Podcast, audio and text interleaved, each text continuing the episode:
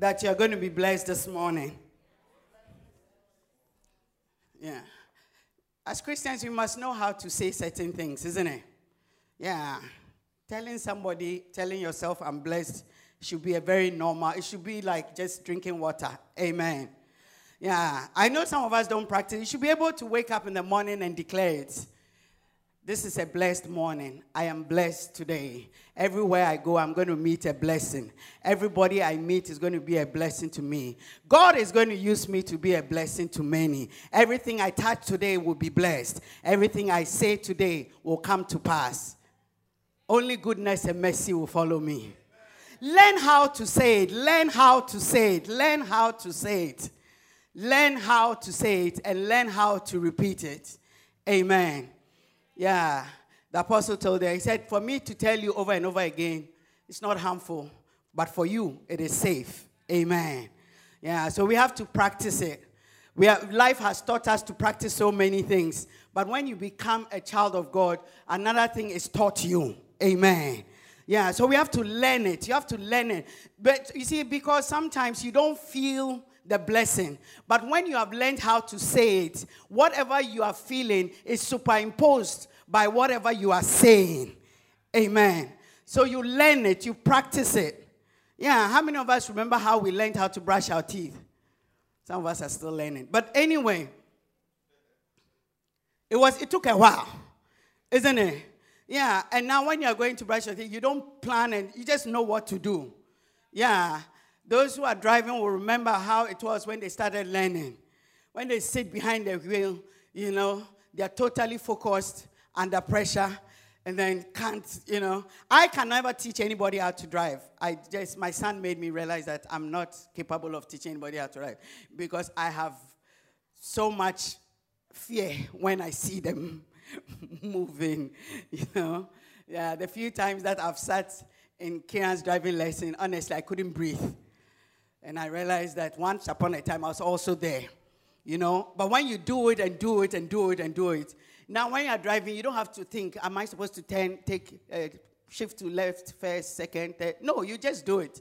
You know, you see a car coming, you just brake. And that is how we are as Christians. If we keep practicing, we will pass the test. Amen. And then we will be able to use it. Drive, whether it's snow, whether it's winter, whether it's summer. Amen. So tell your neighbor, I'm blessed. Now tell your neighbor, you are also blessed. Amen. Genesis chapter 27. We're going to try and just pick up a few things and then put Jacob on a hold for a while. Amen. See Jacob, see me.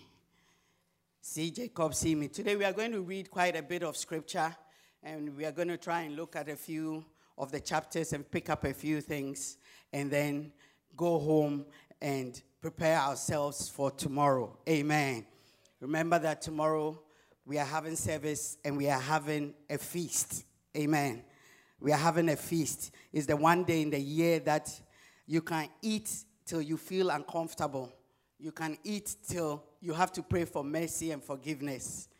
You know, and let's make sure we are here. Don't come alone. Don't let anybody you know be alone on Christmas Day. Bring them into the house of God. Amen. Yeah, I made a new friend a couple of weeks ago, and we're having a chat. We had coffees at some point, and she was asking, what are you doing this Christmas? And I explained to her how we in this house spend Christmas. Then she just sends me a message, and she said, oh, I've got a gift that I would also like to give for your Christmas Day service and the meal. Amen. Yeah, so there's more than enough food to feed as many people as will appear in this house. Amen. So let's come. Let's bring somebody with us. You know, it's a joyful season, even though some people, backslide on that day. But it's generally a joyful season. Let's be a part of it as we prepare for 31st night, usher ourselves into 2018, and see what the Lord has in store for us. Like Pastor Sam said, one of the major things in January is our Shiloh service. We know that every time we have a covenant with God, he makes sure it comes to pass. Amen. So we'll be looking forward to that. We've been looking at Jacob and Esau, and when we see them, we see ourselves. You know, we've seen that We have conflicts within and without. We've looked at all the levels of and conditions of various relationships and the choices we have to make and the different things we have to consider. But just to round it off, you know, the Bible said that you can't say, I have finished this, but you can give it a pause. So just for us to pause on this particular line or train of thought, we're going to look at the last one, and I call it compromise. Amen. Compromise. Compromise. 2018 is coming, and we are going to face certain kinds of challenges. So I pray that as we go through these scriptures and look at a couple of things, God will equip us for that which is needed to ensure that we don't compromise and we rise above. Amen. In chapter 7, we see Isaac getting old and wondering when he's going to die.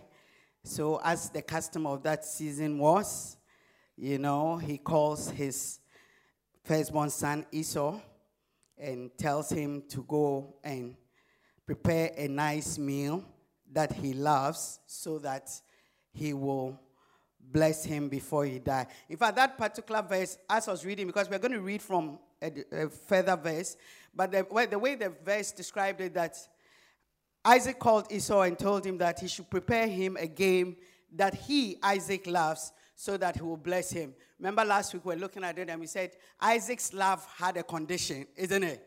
Yeah, he's saying that I'm going to bless you because the game that you prepare for me, I love. So he said, go and prepare it. And then you find Rebekah listening to that conversation and taking an ulterior plan. So maybe we should read from earlier. Do you like the Bible? Then allow me to read. Even if it's 50 verses, doesn't matter. I'm going to read from verse, just because I'm assuming you know the story, but you may not know it, isn't it? So let's read from far. Let's read from verse number 5. Now Rebekah was listening when Isaac spoke to Esau, his son. And Esau went to the field to hunt game and to bring it. So Rebekah spoke to Jacob, her son, saying, Indeed, I heard your father speak to Esau, your brother, saying, Bring me game and make savory food for me, that I may eat it and bless you in the presence of the Lord before my death. Now, therefore, my son, Jacob, obey my voice according to what I command you. Go now to the flock and bring me from there 2 choice kids of the goats, and I will make savory food from them for your father, such as he loves.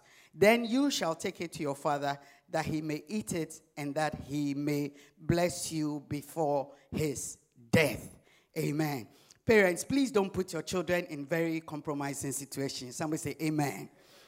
And Jacob said to Rebekah, his mother, Look, Esau, my brother, is a hairy man, and I am a smooth-skinned man. Perhaps my father will feel me, and I shall seem to be a deceiver to him, and I shall bring a curse on myself and not a blessing. But his mother said to him, Have you seen mothers like that before?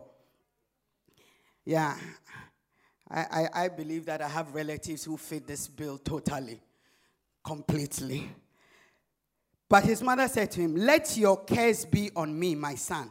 Only obey my voice and go and get them for me. You know, that's why mothers, please don't pressurize your children to marry because other people are marrying. And don't pressurize them to become something. You know, I don't know about you, but when I was young, you know, the choice of course you will do and what you become was very few. Doctor, lawyer. If you're lucky, they'll add engineer. But that was not almost even added by force. Whether your son is an artist, and it doesn't matter. No. You didn't have the choice. And he went and got them and brought them to his mother. And his mother made savory food such as his father loved. Then Rebekah took the choice clothes of her elder son Esau, which were with her in the house, and put them on Jacob, her younger son. You see, when you read the story, you think we are talking about young Esau and young Jacob. Esau and Jacob were 70 years old at this time. Why were they in their mother's house anyway? And she put the skins of the kids of the goats on his hands and on the smooth parts of his neck. Then she gave the savory food and the bread which she had prepared into the hand of her her son Jacob. So he went to his father and said, "My father." And he said, "Here I am. Who are you, my son?" Jacob said to his father, "I am Esau, your firstborn. I have done just as you told me. Please arise, sit and eat of my game, that your soul may bless me." But Isaac said to his son, "How is it that you have found it so quickly, my son?" And he said, "Because the Lord your God brought it to me." Isaac said to Jacob, "Please come near that I may feel you, my son, whether you are really my son Esau or not." So Jacob went near to Isaac, his father, and he felt him and said, "The voice is Jacob's voice, but the hands are the hands of Esau." And he did not recognize him because his hands were hairy like his brother Esau's hands. So he blessed him. Then he said, "Are you really my son Esau?" He said, "I am." He said, "Bring it near to me. I will eat of my son's game so that my soul may bless you." So he brought it near to him. He ate, and he brought him wine, and he drank. Then his father Isaac said to him, "Come near now and kiss me, my son." And he came near and kissed him, and he smelled the smell of his clothing and blessed him and said, "Surely the smell of my son is the smell of a field which the Lord has blessed. Therefore, may God give you of the dew of heaven, of the fatness of the earth, and plenty of grain, wine.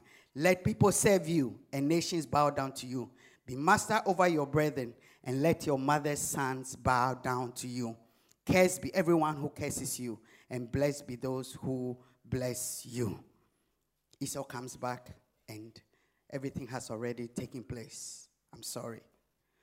Verse 34, when Esau heard the words of his father, he cried out with an exceedingly great and bitter cry and said to his father, "Bless me also, oh my father."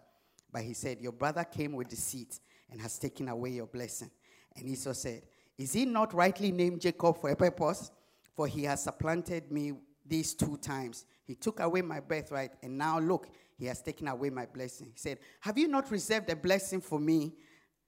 Then Isaac answered and said to Esau, "Indeed, I have made him your master, and all his brethren I have given to him as servants. With grain and wine I have sustained him. What shall I do now for you, my son?"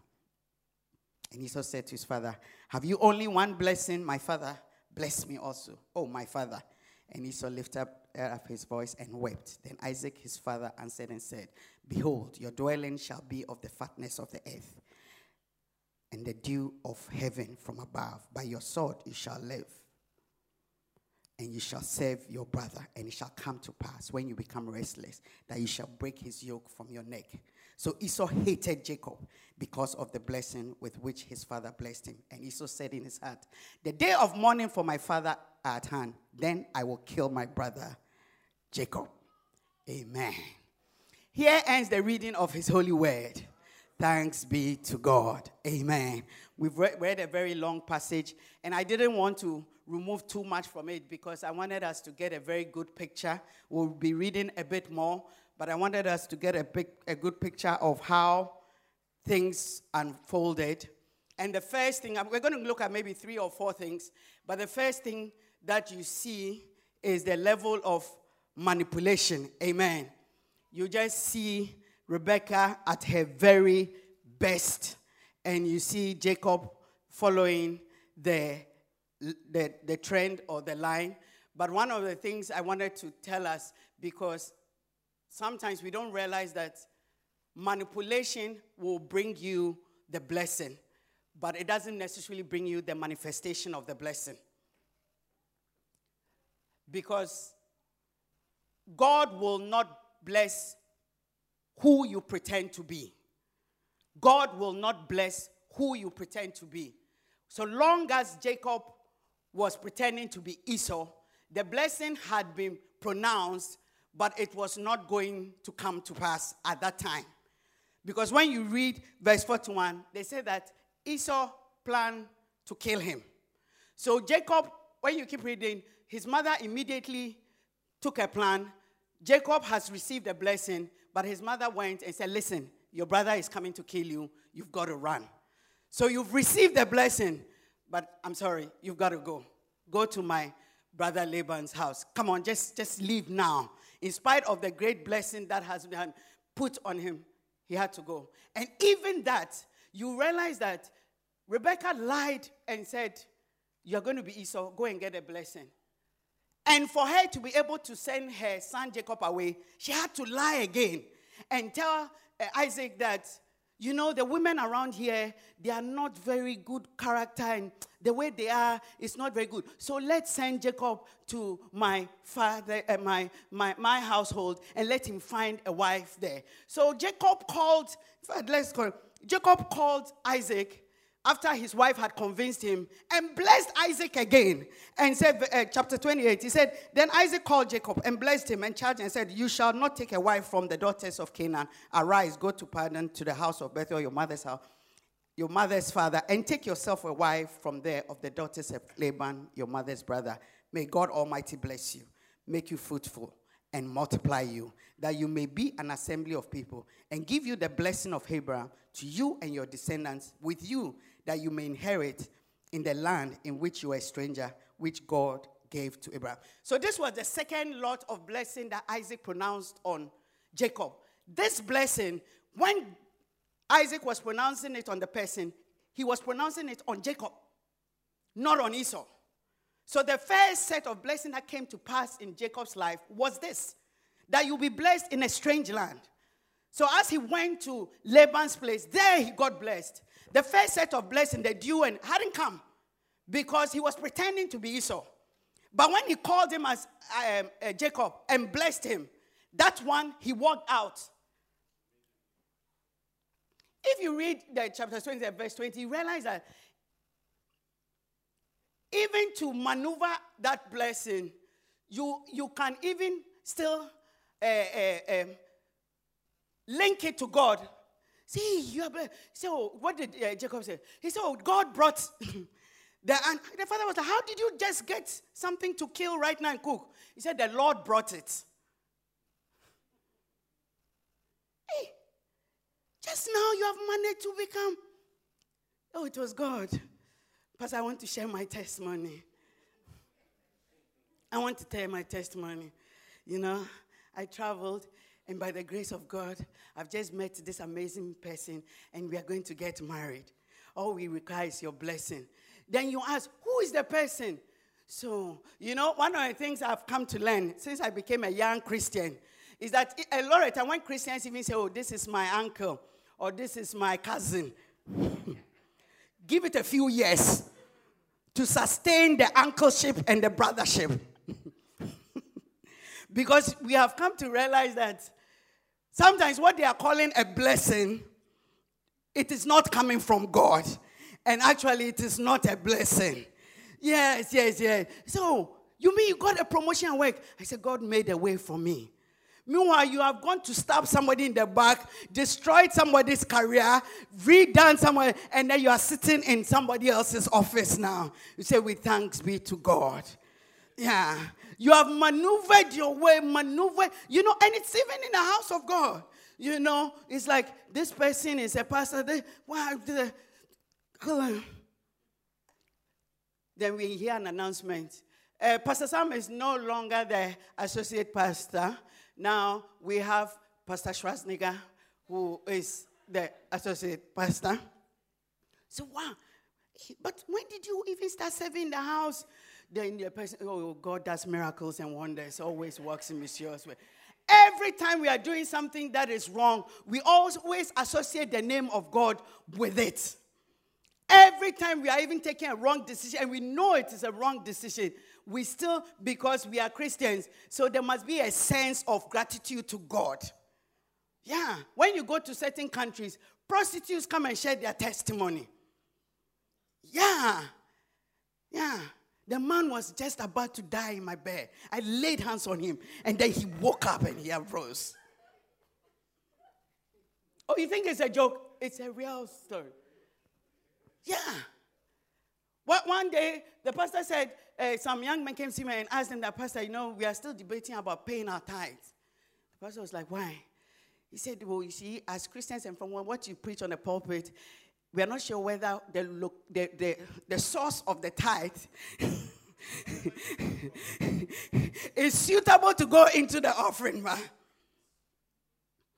And the pastor told them that, listen, everything is sanctified under the Holy Ghost. Yeah. We defile a lot of things. And then still we attribute it to God. and we attribute it to God. Yeah.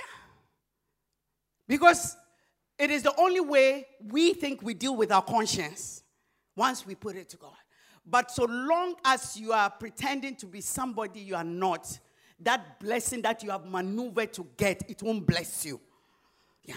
Anybody who breaks a marriage and marries the person never survives their marriage. Ooh, it's not a prophetic word, it's a fact. Yes. Anybody who, it doesn't matter what area. A lot of us, we even have relatives who are mean, who are wicked, who are, no. You see, one of the things the Bible says is that a curse causeless shall never happen. So sometimes you will see that somebody's been, haven't you even realized, you know, even in, I mean, in real life, if you come from an environment where they have things like house helps or relatives who stay with people, you will see that the relatives who are molested, harassed, put down, spat on, misused, abused, made to do all the housework, made to do all the cleaning, pushed in the back room, given leftover, they do very well in life. You know, I think it was a few months where listening to a message and a sister was giving a testimony online. And as soon as I saw her, I told Reverend, I know her. She's a very good family friend. She was like a sister. And then I told Reverend a story. And not knowing she was come to give the testimony of the story. And it was so amazing because seeing her at that high level, at that high place. You know, because when her dad left the mother, he went to marry a woman who was determined that this first wife's children will not survive. Maltreated them. But luckily for this particular one, she was so strong in her faith that she took her little sister along. And they were strong in their faith. They went to church and they said, we are fasting. And they came home. And her little sister was not as spiritual as she was. And then when they got to the kitchen, there was food laid out. And the woman said, this food is for you. To her little sister. And for the first time, there was meat to eat. So she was about to devour, and then the biggest sister came in. I said, don't touch this food. Have you ever had meat in this house? And she took, and whilst, as soon as she took her sister away, the woman's daughter came and looked at food. They said, who made this food for you people? You in this house, you eat meat. And she ate the food. As we speak, she's still mental. She's mad. And her mother came in as she was eating. Why are you eating the food? But she had eaten the food already.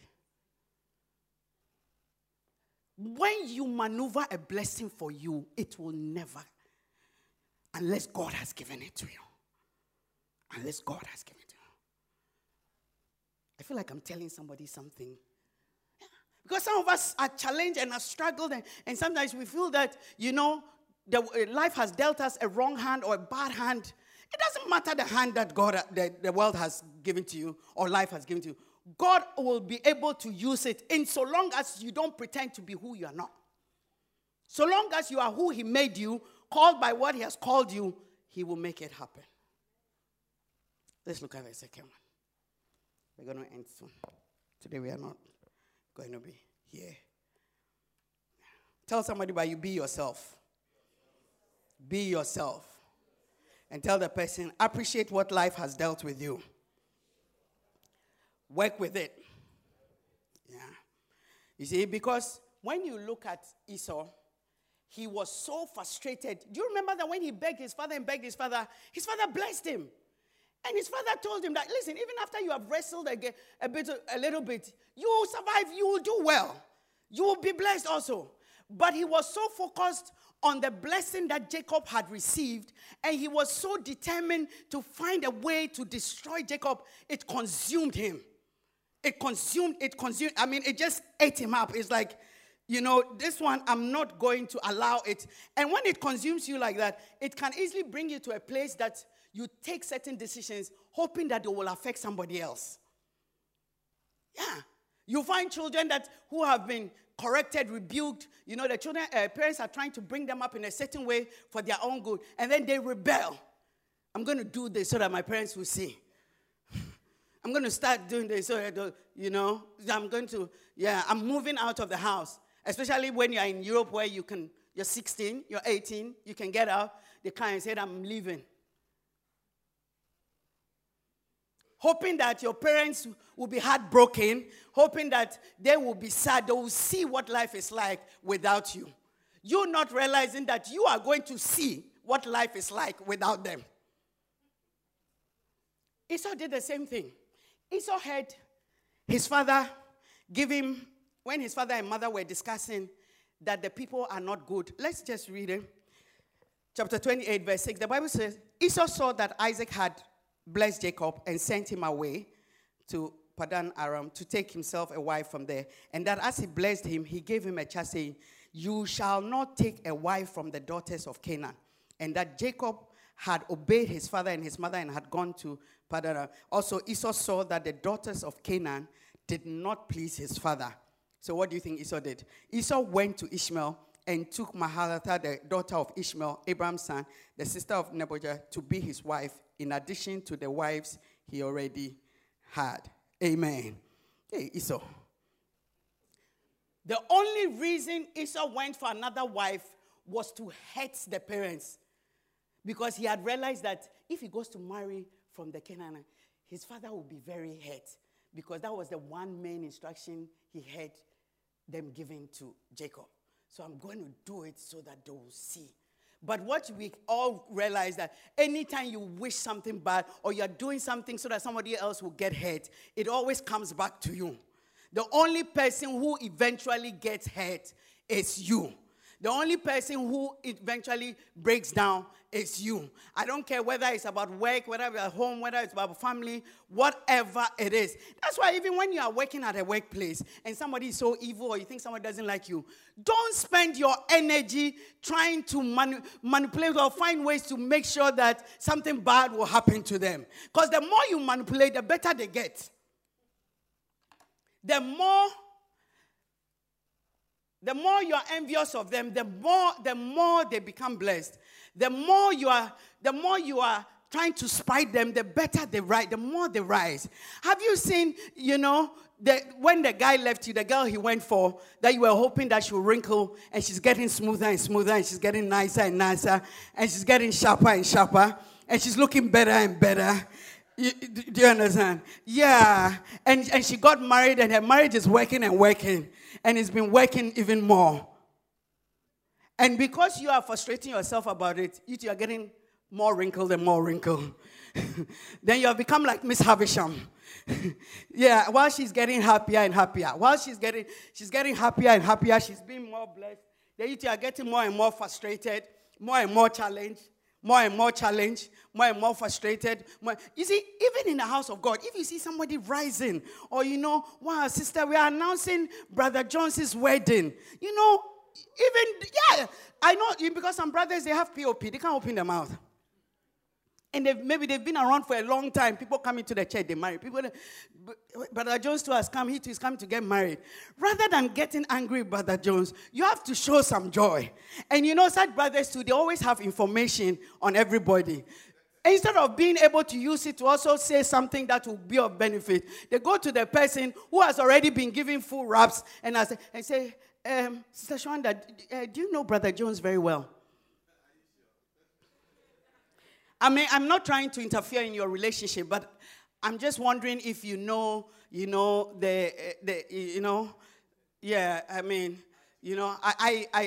take you as a sister in the Lord, and I appreciate that, God will bless you, but is this the blessing that God is bringing your way? You cannot even compromise on your own values because you want to hurt somebody. Because when you go into Bible history, you realize that Esau's previous wives, they were in the line. They were in order. He did according to as his father wanted. But when this thing came, now he has gone against it. And all of us will be faced with an opportunity to do something to hurt someone. I've been there. So nobody has been there. Where in your heart you said a silent prayer, that hopefully, sometimes it's even for those of us who are students, you have just the cocky students. They are so cocky. I mean, when they take an exam, it's like, they get 90, and it's like, why did I get 90? What has the lecturer done with my 10? And meanwhile, you two, you are holding your 62 with gladness. You even shared a testimony about it. You left your paper around for people to see your paper. You know, you put a smiley face around the number. And then you put exclamation mark, exclamation mark, exclamation mark. Then you look at the person who has had 90, who walks like Louis, you know. I got this. You know, you finish the exam, and the exam was so bad. Everybody comes quiet or trying to double check to just see maybe something. And then he's just going, he said, "Didn't you see how difficult the exam was? Which part?" If you are not careful, you'll be making a silent prayer that God, next exam, let him be on the other side of the aisle. But God doesn't work that way. Do you understand? God doesn't work that way. Because Esau going to marry somebody from the land of Canaan will not affect Jacob, will not affect Isaac, will not affect Rebekah. The only person it will affect is Esau. Don't compromise. Don't compromise. We're about to read a scripture. You realize that the tendency and the potential to compromise is very real. It's very real. What have I told you this morning? The first one is what? You can maneuver, but you can't cause it to be manifested, isn't it? What have I said? That don't take actions and expect others to bear the consequences of it. And never take actions when you are hurt. When you are in pain, don't take any action. There's another thing about the story of Jacob that I want us to look at, and that is what I call Bethel. Bethel. Bethel. Bethel. Bethel. Bethel. Bethel. What am I saying? The significance of Bethel in my life, the significance of Bethel in your life, the use, the purpose of Bethel. When you read Genesis 28 from verse 10, when Jacob was going, when Jacob left and he was going on his way, he got to a certain place. I just want to read a few verses there. When you go and read it, we don't have much time, so I don't want to read it. Now Jacob went out from verse 10 from Beersheba and went toward Haran. So he came to a certain place and stayed there all night because the sun had set. And he took one of the stones of that place and put it in his head, and he lay down in that place to sleep. Then he dreamed, and behold, a ladder was set up on the earth, and it stopped reaching to heaven. And there the angels of God were ascending and descending. And behold, the Lord stood above it and said, "I am the Lord God of Abraham, your father, and the God of Isaac." Went on and on and on. He said that your descendants shall be the dust of the earth. You shall spread abroad the west and the east. Verse 15, behold, I am with you and will keep you wherever you go. Then Jacob awoke from his sleep and said, surely the Lord was in this place and I did not know it. And he said, and he was afraid and said, how awesome is this place? Jacob arose, set up a pillar, poured oil in it. Verse 19, and he called the name of the place Bethel. Amen. When you read verse 11, it says that he came to a certain place and stayed there all night. Then at the verse 18, it says that he called the name of that place Bethel. Bethel just means the house of the Lord. That is what it means, the house of the Lord. The house of the Lord. Jacob's story, and even we see it also in Abraham. When Jacob came to that place, he didn't know the place he had come to. He called it a certain place. And I think that all of us, when we come into the faith, when we become Christians, we come not knowing where we have come into, not knowing what we have come into. The Bible says that he came to a certain place and stayed there all night. One of the things about Bethel is that normally, when you get to Bethel, you probably are going through a night period. Amen. You are going through a night. He says that he came to a certain place. And that is one of the things about the house of God, is that when you are in a bad place, when you are in not so good place, when you are in a place of famine, when you are in a place of persecution, Bethel draws you in. When you read Abraham's story in Genesis chapter 12, when God said, go, I'll show you a place to go to, at a point, he arrived at Bethel. Do you understand? He was also he wasn't sure where he was going. He didn't know where he was going. And I think that the house of God represents that place where, whether you are down, whether you are low, whether you are poor, whether you are in need, whether you are sick, whether you are struggling with something, it is a good place to come to because you will find God there. And that one, I believe that most of us appreciate it, know it, and relate with it. But Bethel, unfortunately, also has a lot of things that go with it that are not so pleasant. When you read Genesis 32, when Jacob got to Bethel, again, you know, when he went to his brother, his uncle Laban, God bless and all that, and then he decided to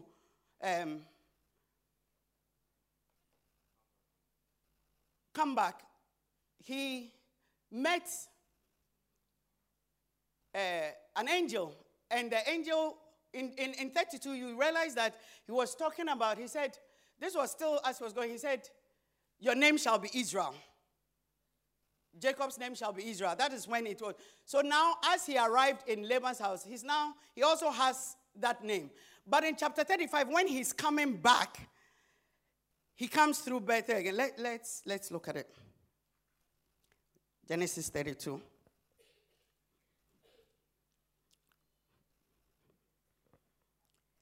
Genesis chapter 32.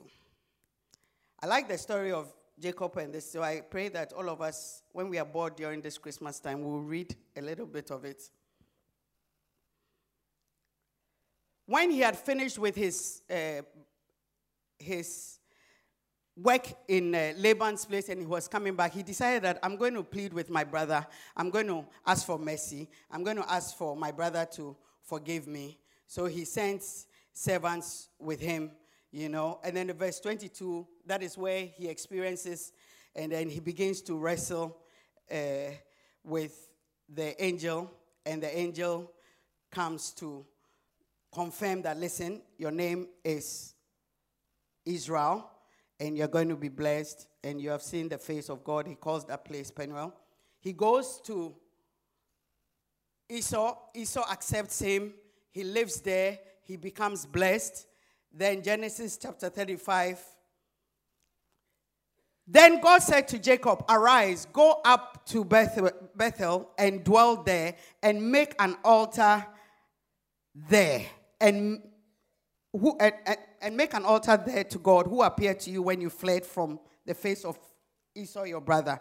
And Jacob said to his household and to all with him, put away your foreign gods. Verse 3, then let us arise and go to Bethel, and I will make an altar there to God. Amen. Verse 11 says, and also God said to him, I am God Almighty, be fruitful and multiply. A nation and a company of nations shall proceed from you, and kings shall come from your body. Amen. What is this scripture telling us? This scripture is also telling us that Bethel is a place you go when you are in the night season, when you are in a challenge, when you are in a struggle. But it's also a place you go to when you are blessed. Amen. It is also a place you go to where God reminds you that he has blessed you. It is a place that you go to when things are working, when things are amazing, when you are blessed. Haven't we realized that for most of us as Christians, when we are going through a challenge or when we are brokenhearted, we will make sure that we come into the house of God, or somebody will just say, oh, listen, let's just go to church. You know, let's just go, you know, I'll get somebody to counsel you. I'll get somebody to advise. We come into the house of God broken, crying. But I feel that one of our main challenges is that when we are blessed, when we are restored, when we have recovered, when things are okay, when we don't have a need again, then we have a challenge. When Abraham in chapter 13, when Abraham had been blessed and all that, the Bible said God told him that he should go to Bethel. And I think the verse 2, let's look at it. The verse 2 says that he was rich. Yeah. Verse 2 says that, then Abraham went up from Egypt, he and his wife and all that. Abraham was very rich in livestock, in silver and in gold. And he went on his journey from the south as far as Bethel to the place where his tent had been at the beginning, between Bethel and Ai, to the place of the altar which he had made there the first. We don't only serve God. We don't only value the house of God. We don't only be Christians when things are bad. We are not only Christians. We don't only come to church because we have a need and we need to pray for it. We don't only serve God because we are looking for something. We serve God when we are looking for something. We serve God when we have something. We serve God when we don't know. We serve God when we know. We serve God when we don't understand. The reason why the Western world doesn't serve God is because they assume that the need for God is when you have a need that you can't meet yourself. But we don't serve God because we have a need.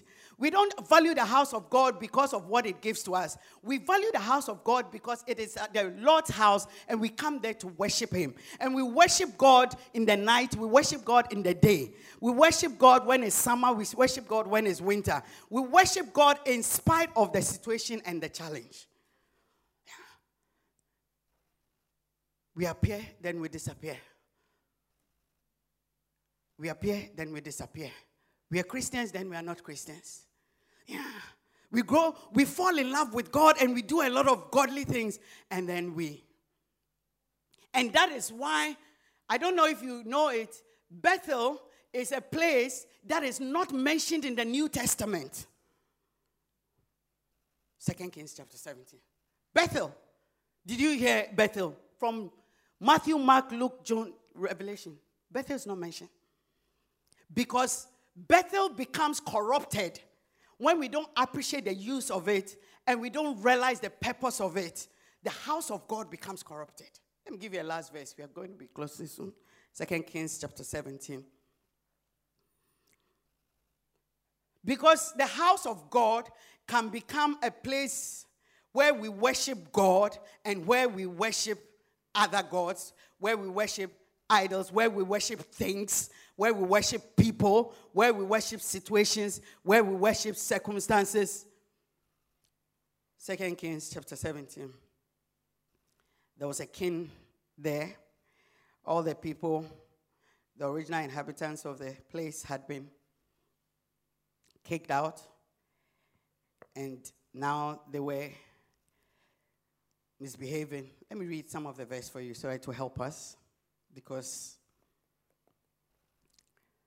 so verse 32, so they feared the Lord, and from every class they appointed for themselves priests of the high place who sacrificed for them in the shrines of the high place. So this, the king had asked that, listen, if the people are not serving God, can you get some of the priests to come and maybe teach them what to do and how to serve God? Verse 33, they feared the Lord, yet served their own gods, according to the rituals of the nations from among whom they were carried away. To this day, they continue practicing the former rituals. They do not fear the Lord, nor do they follow their statutes or their ordinances or the law and commandments which the Lord had commanded the children of Jacob. Verse 35, with whom the Lord had made a covenant, you shall not fear other gods or bow down to them, but the Lord who brought you up from the land of Egypt with great power. Verse 41, so these nations feared the Lord, yet served their carved images. Also their children and their children's children have continued doing as their fathers did, even to this day. Amen. Yeah. Verse 30, she said, they feared the Lord, yet served their own gods according to the rituals of the nations from among whom they were carried. They feared the Lord, yet served other gods, served other things, other idols. Why? Because of the rituals of the nations from whom they had come. Haven't you realized that the defilement of the house of God is in a way almost related to the location of the house of God? When you go to Africa, the way we defile the house of God is different from when you come to Europe. Depending on the nation we are in. In most parts of Africa, I don't think it's a discussion whether I have to work on a Sunday or not. Whether I can go to church on a Sunday or not. It's not a problem. But how do we defile God? They still devour God by the use of the house of God for various... I mean, I remember when we were in South Africa, my brother came to church, nice, young, handsome man came. I saw that some of the young girls were really looking at him from the corner of their eyes, you know. The guy came and after church came and then after he had spoken for about 10 minutes, he said, oh, he's a... I can't remember, insurance, something, you know, so he wanted to sell life insurance to people in the church, and then we told him that, no, you can't do that here, and then he didn't appear. After a few months, we heard he had gone to another city in South Africa. He had just come to see if he could dupe, because then you have to invest, you know, £1,000, whatever, into it, and then they'll set up something. It's still edified. But you come here, even from what we preach, you can tell. Do you know that most people from the pulpit are afraid to read certain scriptures in the Bible? Yeah, because if you talk about certain things that are in scripture, in certain parts of the world, then they'll call you that you're homophobic, you're that, you're that, you're that, you're that. So we adjust ourselves to the rituals of the nation that we are in. Most of us are even afraid to be able to tell where we work that I need to go to church on Sunday. But you know, we can come into the house of God and tell pastor, I cannot come to church on Sunday. I've got to work. Yeah. Because one has become your God. So you serve God because when you are able to come, you give an offering. When you come, you do, you know, when I'm around, I'll do something. When I'm not around.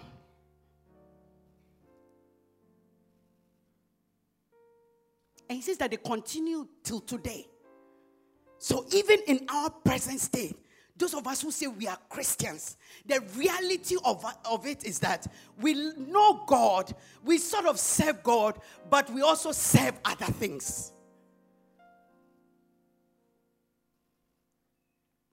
When you read Jeremiah, by the time you get to Amos chapter 7, the Bible says that, and God told the prophet Amos that, don't prophesy in Bethel again. Amos 7:12, he said, go and prophesy to Judah, the house of praise, because that's for my house. Don't listen. What the scripture is trying to tell us that till you are a true and genuine worshiper of God, you cannot, there is no way you can be under that covering and that grace that comes. And that's why sometimes we are in the house of God, but we are so frustrated because all the different gods are pushing us. All the different gods are pulling us. Yes, we know that the house of God is a place of this, but also...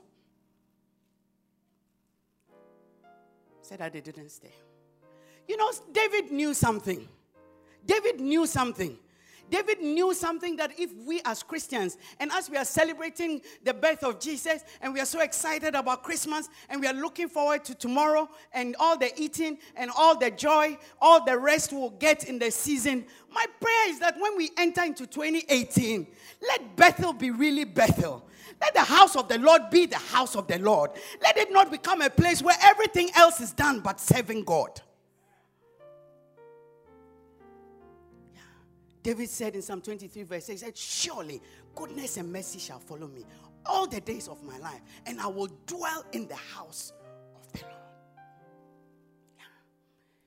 In Psalm 27 verse 4, it says that one thing have I desired, that I may seek the Lord, that I will dwell in the house of the Lord all the days of my life, and I will behold his beauty. Beauty of the Lord. David just knew something. And he kept talking about the dwelling in the house of, in Psalm 65 verse 4. So, you know, he said, blessed is the one that God chooses and causes to approach. So that person will dwell in the courts, in God's court. And then what will happen? He said that we shall be satisfied with the goodness of the house. We don't appreciate the goodness of the house of God.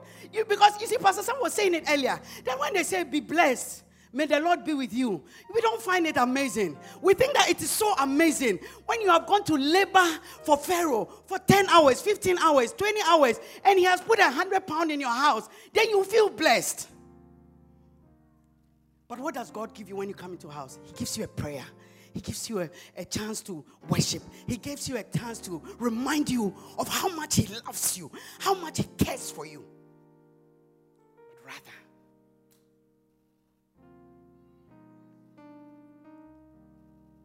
we defile even the things that are supposed to be God. I don't know if you've noticed. Most people don't even like the prayer time of church. It's like we haven't started service. Some too really just like the worship, so they'll listen to the worship and then they'll sleep. But the goodness of the Lord is in his word to us. Yeah, the goodness of the Lord is in the worship. The goodness of the Lord is in our prayer. We make the house of God a mockery. We make the house of God a mockery. Joke. I pray, it's my prayer for us this season as we enter into the new year, that in the coming year, our attitude to the things of God, to the house of God, you know, sometimes it's even so frustrating that somebody will say, oh, I will do this in the house of God, I will help with this, and then they don't do it, and they don't care, because it is just the house of God. Nobody would dare not go to work and not even call that I don't go to work, because they're afraid they'll sack them.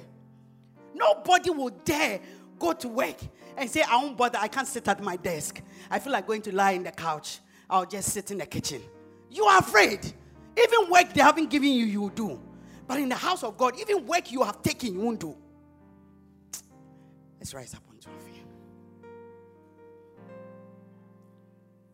We don't value it. We don't realize that what the house of God has for us is for all season. It's for all season. When you are good, when you are not good. When you are bad, when you are not bad. When you have strength, when you don't have strength. When you are weak, when you are not weak. The house of God is there so that in the nighttime, people can run into it. In the daytime, people can come and rejoice in it. I want you to just pray for yourself this afternoon. Just pray for yourself this afternoon. That indeed, God will have mercy on us. Where we have defiled his house. Where we have defiled his house. Where we have defiled his house.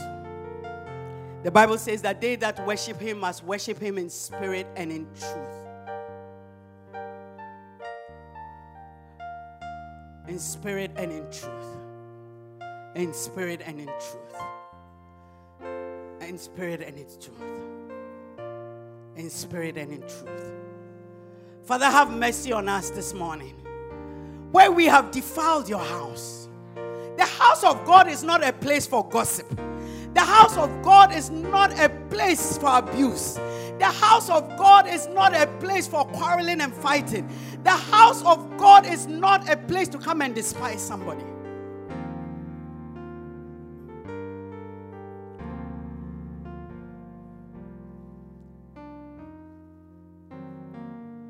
It doesn't matter what nation we are in.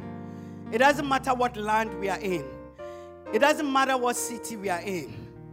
But as for me and my house, we will serve the Lord. As for me and my house, we will serve the Lord. We want to be able to say it like David. I was glad when they said, let us go into the house of God. I would rather be a doorkeeper in the house of God. I would rather be even cleaning in the house of God. I would rather just be standing in the house of God. I would rather.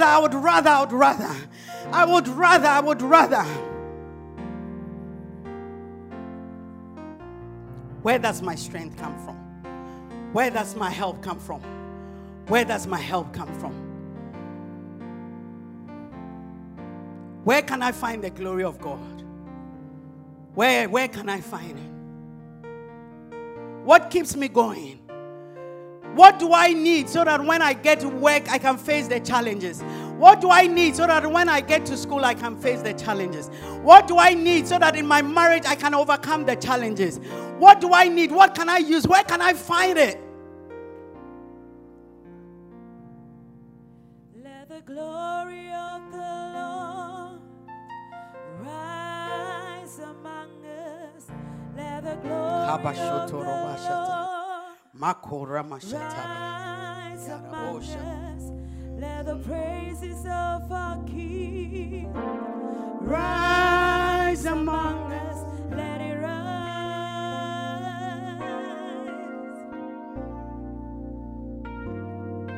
Let the glory of the Lord rise among us. Let the glory of our King rise among us.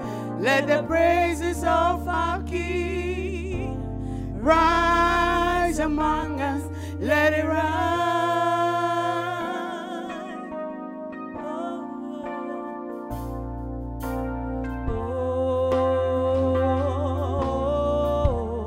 oh, oh.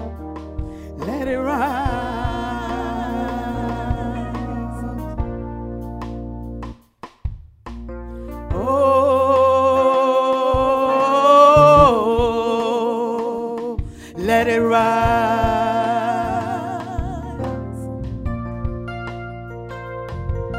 Let the songs of the Lord rise among us. Let the songs of the Lord rise among us. Let the praises of our King rise among us.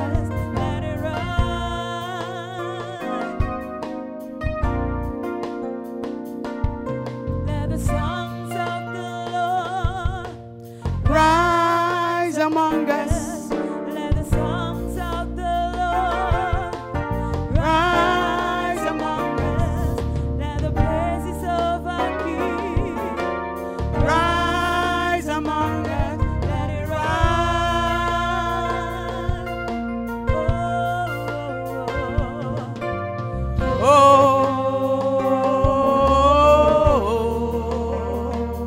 Let it rise.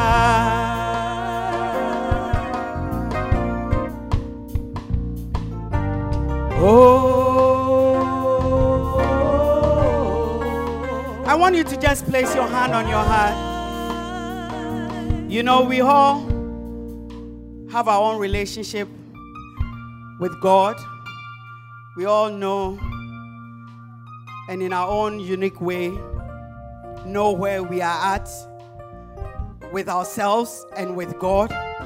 I want you to pray for yourself. Pray for yourself.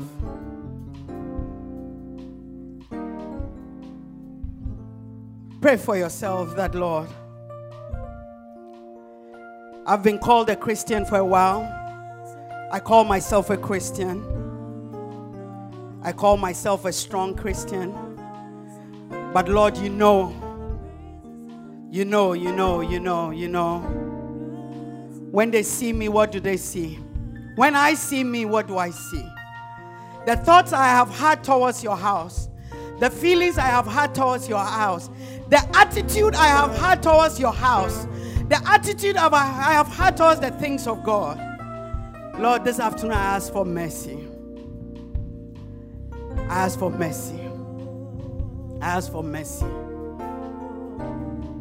I ask for mercy. I ask for mercy. The Bible says that the fear of God is the beginning of wisdom. What it says is that the reverential acknowledgement of who God is is the beginning of wisdom. That in the house of God there are treasures. That in the house of God there are treasures. That in the house of God there are blessings. And we want to begin to see it.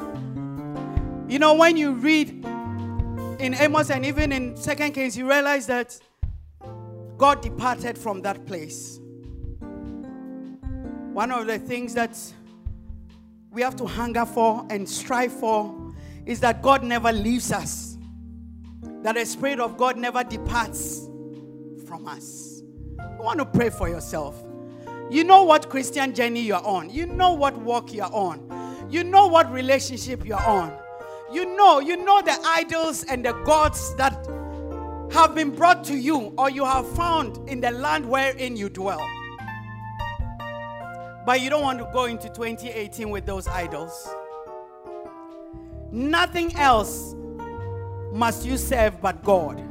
Everything else must be there for you to be able to serve your God well. Everything else is there for your service, not for you to serve. We want the glory of God to rise in our house, Lord. We want the glory of God to arise in your temple, Lord. Rise among us. Let the glory of the Lord rise among us. Let the praises of our King rise.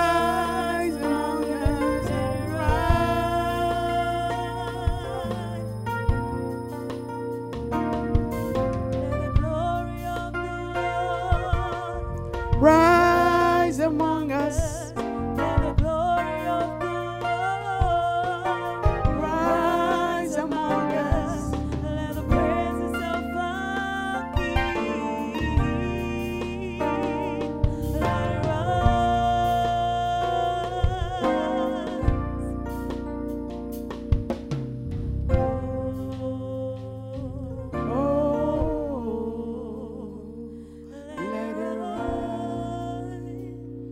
You're here, and including myself, I've got my hand lifted up. But you also know that you want a better relationship with God. You also know that there is more room.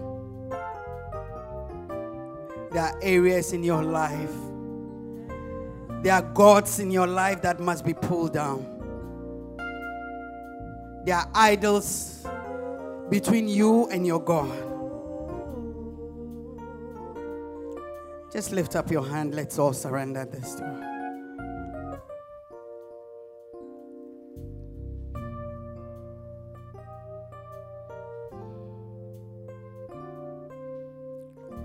Lord, this afternoon we don't want to pretend to be something we are not.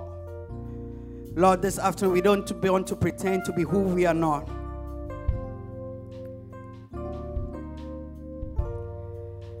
We come before you this afternoon to say, Lord, we are Christians, but we struggle. There are areas of our faith that is not how it ought to be. There are parts of our lives, Lord, that are not pleasing to you.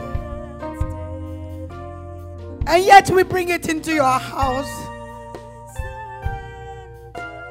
This afternoon we ask that you have mercy on us. Forgive us, Lord. Cleanse us of all jealousy, pride. Father, all wrong thinking and attitudes.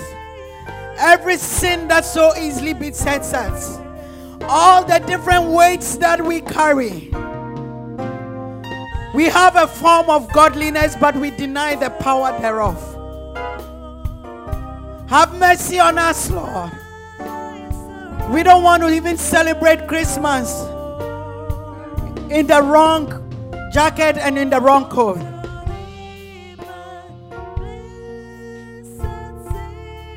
Father, I pray for every hand lifted up. I pray that you will restore us back to our first love. The love we once had for you. The fire we once had for you.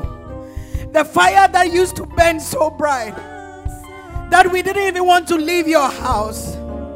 Even when we left your house, we were thinking about your house. Restore that love unto us, Lord.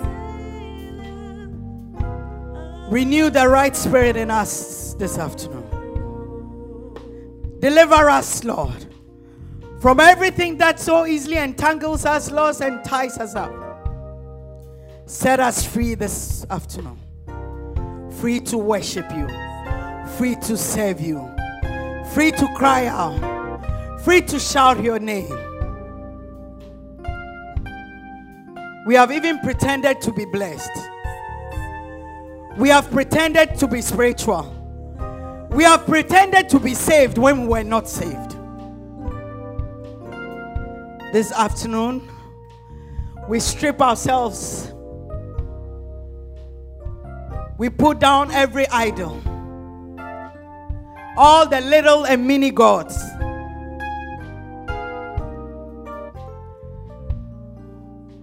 We put on a new garment. A garment of truth. A garment of righteousness. A garment of faith. We take the sword of your word. And we are going to walk with it. We are going to live by it. This afternoon we declare that we are not ashamed of the gospel. We are not ashamed of who we are. We are not ashamed of who has called us. We are not ashamed of who we represent. And like David, we are going to say it, that we boast in the Lord.